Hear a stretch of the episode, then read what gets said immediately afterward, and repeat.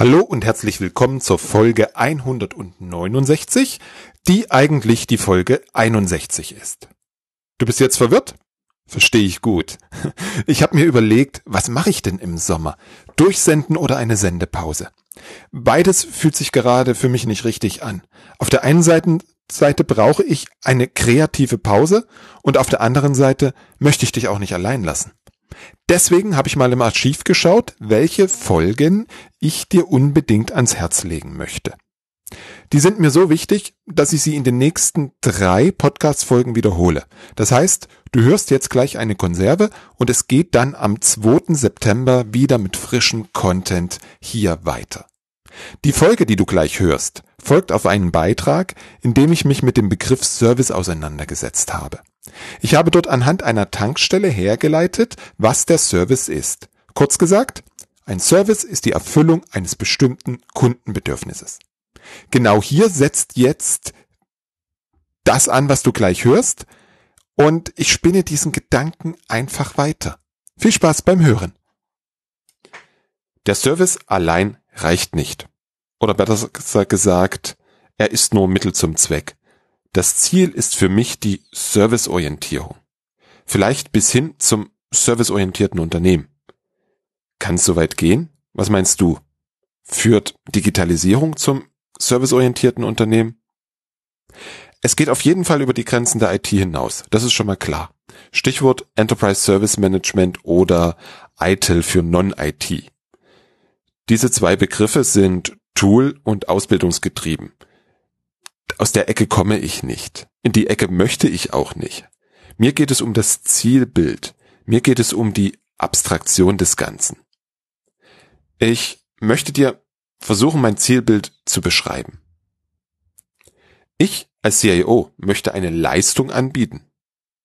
Dazu bediene ich mich verschiedener Komponenten, die ich über verschiedene Lieferanten einkaufe. Über standardisierte Schnittstellen arbeiten diese einzelnen Komponenten zusammen. Über die Art und Weise, wie ich die Komponenten miteinander verbinde, entsteht für mein Unternehmen ein Service, ein nutzbringender Service. Alles, was meine Mitarbeiter und ich tun, richtet sich nach den Bedürfnissen unserer Kunden. Auf dieser Basis stellen wir Dienste zur Verfügung. Wir leben Serviceorientierung. Kurzer Rückblick. In der letzten Folge haben wir eine neue Definition für einen Service gefunden. Services sind Aktivitäten, aus denen Ereignisse resultieren. Ganz wichtig, es geht um die Ergebnisse der Aktivitäten.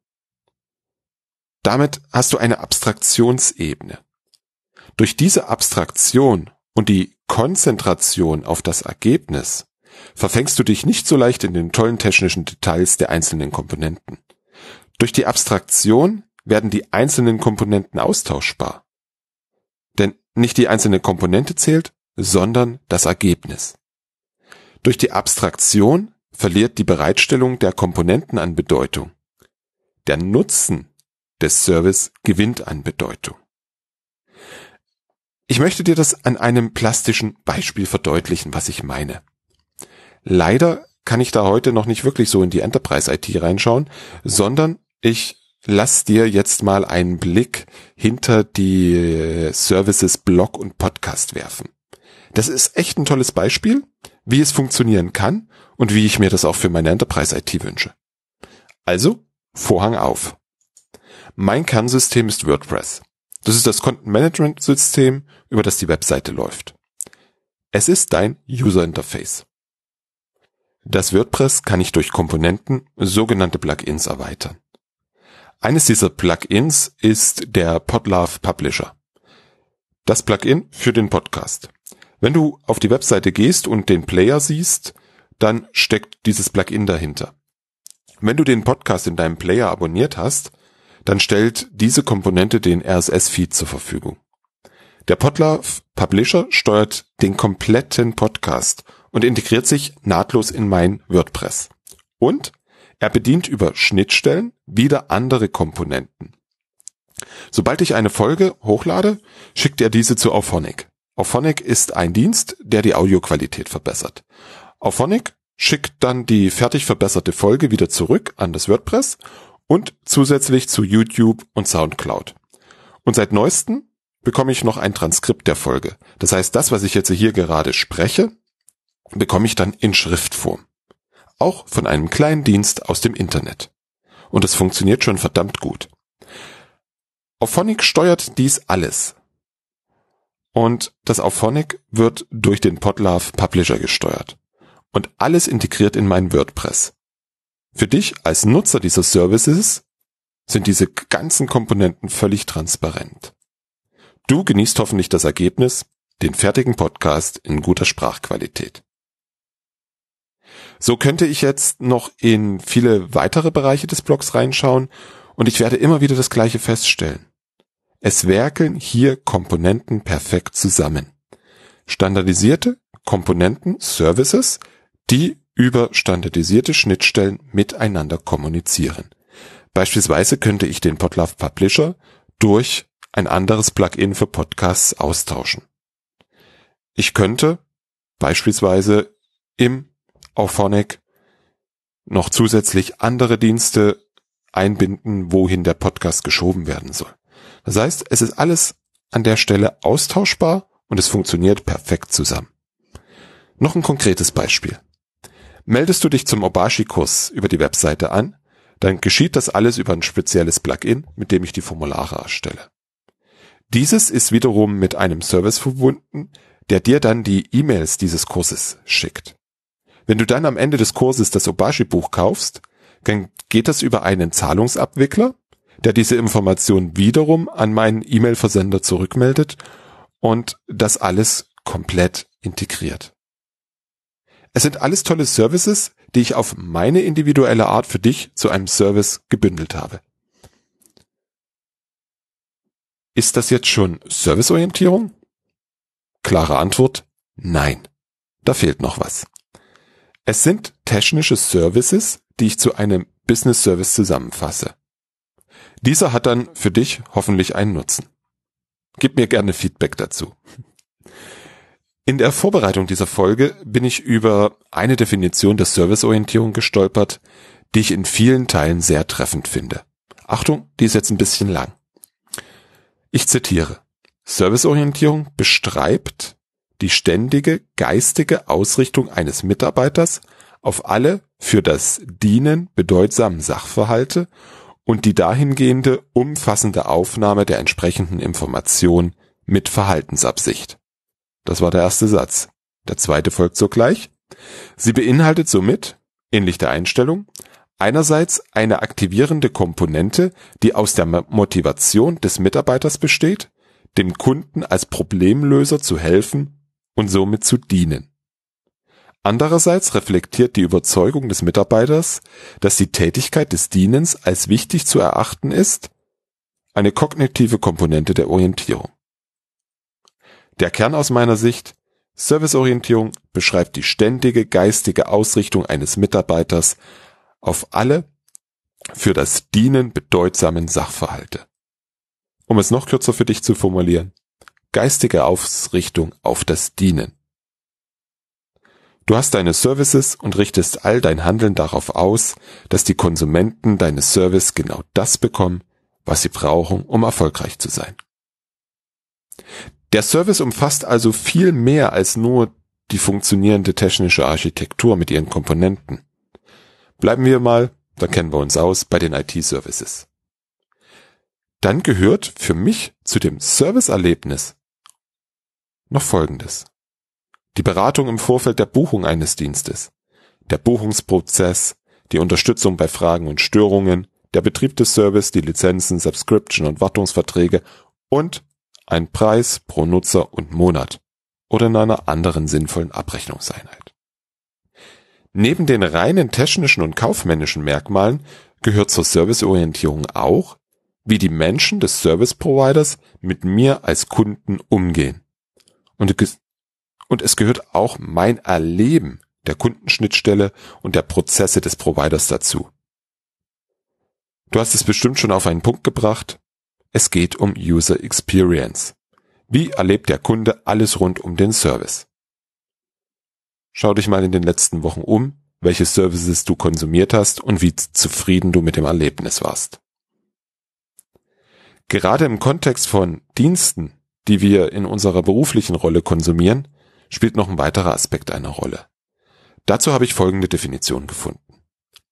Serviceorientierung heißt, den Kunden mit seinem aktuellen und künftigen Bedarf verstehen und bedienen können. Dabei muss die Bereitschaft bestehen, sich ständig selbst zu hinterfragen und die Dienstleistung zu optimieren. Nicht das Produkt steht im Mittelpunkt, sondern die Kundenbeziehung. Kunde und Lieferant treten in steten Dialog, um Mehrwert zu erschaffen. Dies betrifft auch und insbesondere die internen Kunden-Lieferanten-Beziehungen. Klar, allein schon wenn du die User Experience in den Vordergrund stellst, steht dein Kunde im Zentrum. Allerdings gilt auch hier, dass ein Service mit einer super Nutzungserfahrung ein schlechter Service ist, wenn er die Bedürfnisse der Kunden nicht trifft, das heißt, wenn er keine Probleme beseitigt. Du wirst ihn nicht verkaufen, zumindest nicht langfristig. Und spätestens hier bist du wieder bei meinen geliebten, geschäftsfokussierten IT-Diensten. Diesen Aspekt verdeutlicht folgende dritte und letzte Definition der Serviceorientierung. Unter Serviceorientierung versteht man die Ausrichtung eines Unternehmens auf die für den Service wesentlichen Sachverhalte. Es bedeutet somit, sich daran zu orientieren, was im Rahmen der Gesamtorganisation an Service relevant ist. Dazu gehört auch, dass Kunden schon frühzeitig erfolgreich in die Entwicklung und Produktion von Services mit einbezogen werden. Die wichtigsten Schlüsselfaktoren für eine erfolgreiche Serviceorientierung sind die Mitarbeiter mit ihren Einstellungen, Kompetenzen und ihrem Verhalten sowie eine auf Service zugeschnittene Organisationsstruktur. Dieser Satz fasst es eigentlich perfekt zusammen. Besser gesagt, diese Sätze, die du gerade gehört hast. Es geht um vier wesentliche Punkte. Konzentriere dich auf die wesentlichen Punkte in deinem Geschäft. Sorge dafür, dass dein Service relevant ist. Verankere das Dienen im Mindset der Menschen und schaffe die notwendigen Rahmenbedingungen.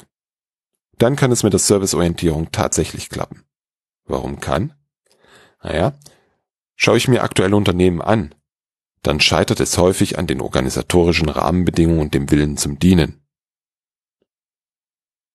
Organisatorische Rahmenbedingungen bedeutet, wenn wir einfach mal in die IT reinschauen, die übliche Silobildung. Da die Jungs für die Datenbanken, da die Jungs für das Storage und da die Mädchen für die Windows-Betriebssysteme. Kein Sexismus, keine Wertung. Welche Erfahrung hast du gemacht? Schreib mir einfach. Ich möchte für dich und mich Kriterien definieren. An diesen können wir erkennen bzw. überprüfen, an welchen Wegpunkten zur Serviceorientierung wir stehen und wo wir dann Handlungsbedarf haben. Hm, da das aus dem Podcast ein bisschen schwer raus ist, dann für dich damit zu arbeiten, habe ich für diese Kriterien dir ein Arbeitsblatt erstellt. Du kannst dir dort jeden der Punkte bewerten wo dein Team, deine Abteilung oder dein Unternehmen steht. Dann kannst du Maßnahmen definieren, die dich dem Ziel der Serviceorientierung näher bringen. Den Download des Arbeitsblatts findest du unter www.different-thinking.de slash 061.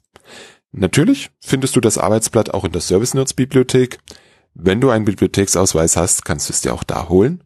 Und den kostenlosen Ausweis gibt es auf www.servicenerds.de. Kommen wir zu den Kriterien. Die Reihenfolge stellt keine Wertung dar. Sie gibt eher den Weg von extern nach intern wieder, also vom Business zur IT. Erstes Kriterium. Du verfügst über das notwendige Mandat zur Umsetzung. Das Mandat übersetze ich mit Auftrag oder viel lieber mit Vollmacht. Das heißt, du bist der Beauftragte des Unternehmens für die Umsetzung der Serviceorientierung in der IT. Du hast die Macht und die Mittel, das Vorhaben umzusetzen. An dem Punkt scheitern viele Vorhaben.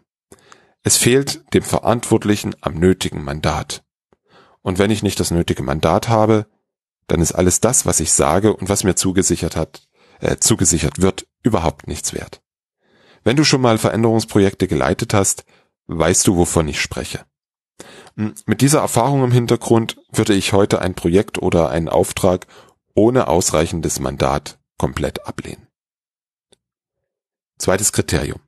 Der Kunde spricht im was er benötigt und nicht wie er es erbracht werden soll. Das ist ein gutes Indiz dafür, wie gut du es als Serviceanbieter schaffst, dem Kunden in seiner Sprache gegenüberzutreten. Wie hoch das Vertrauen in deine Fähigkeiten ist, das Problem bzw. das gewünschte Ergebnis zu erfassen und den Weg dahin mit dem Kunden zu erarbeiten. Habe ich als Kunde dieses nicht, dieses Vertrauen, dann versuche ich so viel wie möglich selber zu klären und dir vorzugeben. Dazu passt dann auch das dritte Kriterium. Der Bedarf des Kunden wird erkannt und in der geforderten Qualität zuverlässig bedient. Da kommt ein proaktiver Faktor hinzu. Du entwickelst Ideen, wie dein Kunde sein Geschäft voranbringen oder wie er Geld spart bzw. schneller wird. Diese Vorschläge unterbreitest du ihm, ihr entwickelt sie gemeinsam weiter. Und das alles auf der Ebene des Geschäftes. Viertes Kriterium. Kunden können Services einfach bestellen und konsumieren. Ich habe vorhin schon gesagt, dass der komplette Ablauf vom Informieren über den Verkauf bis hin zur Servicenutzung die Serviceerfahrung beeinflusst, nicht nur die Nutzung. Kann der Kunde einfach bestellen, dann spricht das für deine Reife als Service Provider und sichert in der Regel dem Kunden wesentlich mehr Qualität zu, als wenn schon der Bestellprozess etwas schwierig ist. Fünftes Kriterium. Es gibt eine definierte Kunden-Lieferanten-Beziehung auf Basis eines Vertrages oder Servicekatalog. Egal ob ich IT, Personal, Buchhaltungs- oder Rechtsservices anbiete. Es kommt immer auf ein klares Angebot, einen Rahmen für die Serviceerbringung und einfache Abrechnung an. Ist dies gegeben, dann sind in der Regel auch das Bestellen und die Nutzung des Service einfacher. Warum? Weil ich als Service Provider klar habe, was ich anbiete, was es kostet und wie ich die Leistung erbringe. Auch das ist wiederum ein Indiz für die Reife des Service Providers. Sechstes Kriterium. Es erfolgt eine Finanzplanung auf Basis der Einnahmen und Ausgaben für Services und Projekte. Fast mein Lieblingskriterium, denn du als Service Provider kennst deine Kosten, ermittelst deinen Verkaufspreis und kalkulierst auf dieser Basis dein Budget. Du finanzierst dich komplett aus den Einnahmen für die Servicenutzung und die Projekte.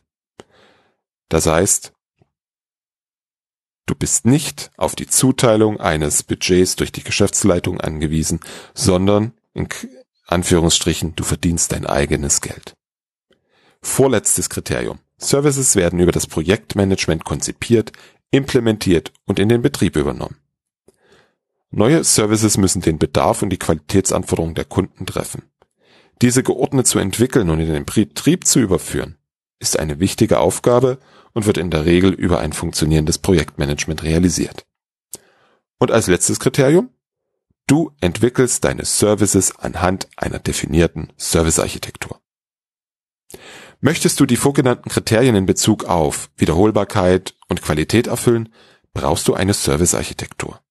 Skalierbarkeit, Verfügbarkeit und eine technische sowie finanzielle Skalierbarkeit erreichst du nur, wenn du in Komponenten denkst und einen hohen Grad an Wiederverwendung hast.